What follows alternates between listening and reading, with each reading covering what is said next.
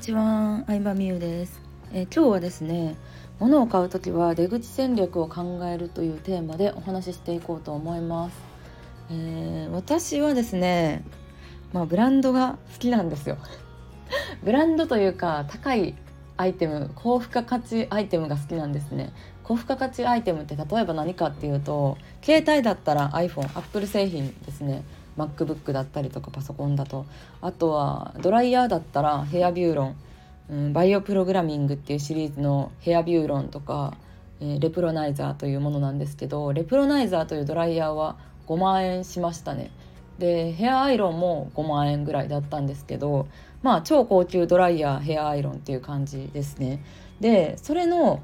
何がいいのかっていうとあの使わなくなったりとか次のシリーズを買って売る時にめっちゃ高値で売れるんですよね。よく言われてるのがあのアンドロイドじゃなくてアップル製品を買った方が新しく携帯を買い替えた時にメルカリとかで売れるっていうのは、えー、聞いたことがあると思うんですけど本当にアップル製品好きな人っていうのはもう出たらすぐに新しいのを買ってその前の1年前に買った携帯を、まあ、その日のうちに売るっていうのをね、えー、されてたりするんですけどこう手放す時のことも考えてるっていう感じですね。でそのさっき言った高級ヘアドライヤーもまあそもそもねそのなんだろうな売れるだけの話じゃなくて私そのドライヤー使ってからめちゃくちゃ髪質良くなったんですよ。うん、で結構リアルで会った人ほぼ80%ぐらいの確率で「髪の毛ツヤツヤですね」って言われるんですけどそれはそのドライヤーとヘアアイロンを使ったっていうのがめちゃくちゃでかいです。でそのバイオプログラミングシリーズのヘアビューロン 4D っていうのを私はずっと使ってたんですけど今その次に 7D が出て 27D っていう新しいシリーズが出てるんですけど 4D を使っ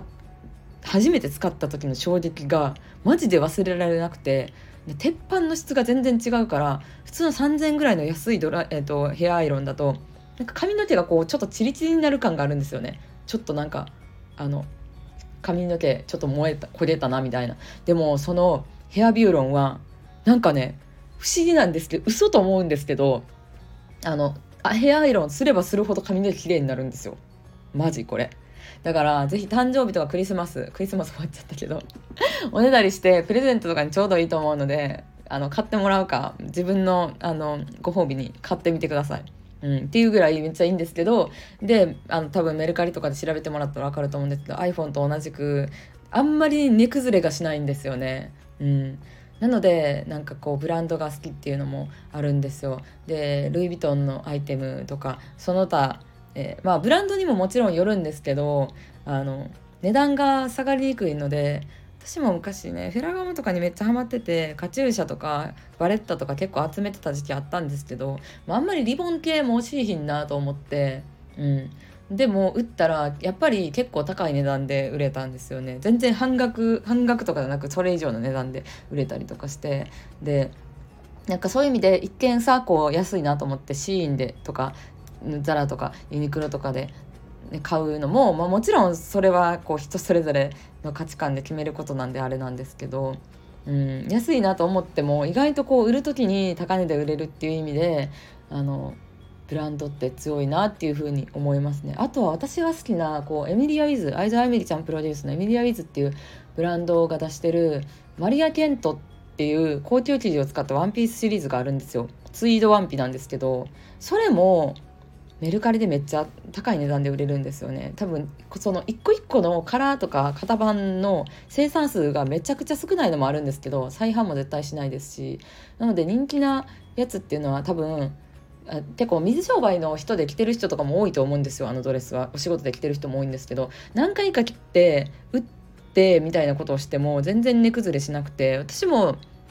メルカリで廃盤になってるやつを買ったこともありますし何回か着てクリーニング出して打ったこともありますし。っていう感じで結構ね出口戦略を考えて物を買ってたりしますね。うん、それだけを考えているわけではもちろんないんですけど結構高い商品高いサービスを買う時は考えてるかな。んであなんか飽きたりするじゃないですか。なんか欲しいなと思ったもんでもしばらく使ってたりすると。飽きたりとかなんか試してみたけど意外と違うなと思ったりした時に、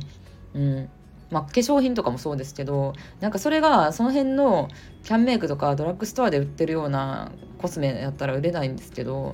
ディオールとかのコスメだったらなんか使って違うなと思っても結構ちょっと使ってても普通に売れたりしますよね。うん、最初びっくりしたんですけどという話でした。はい、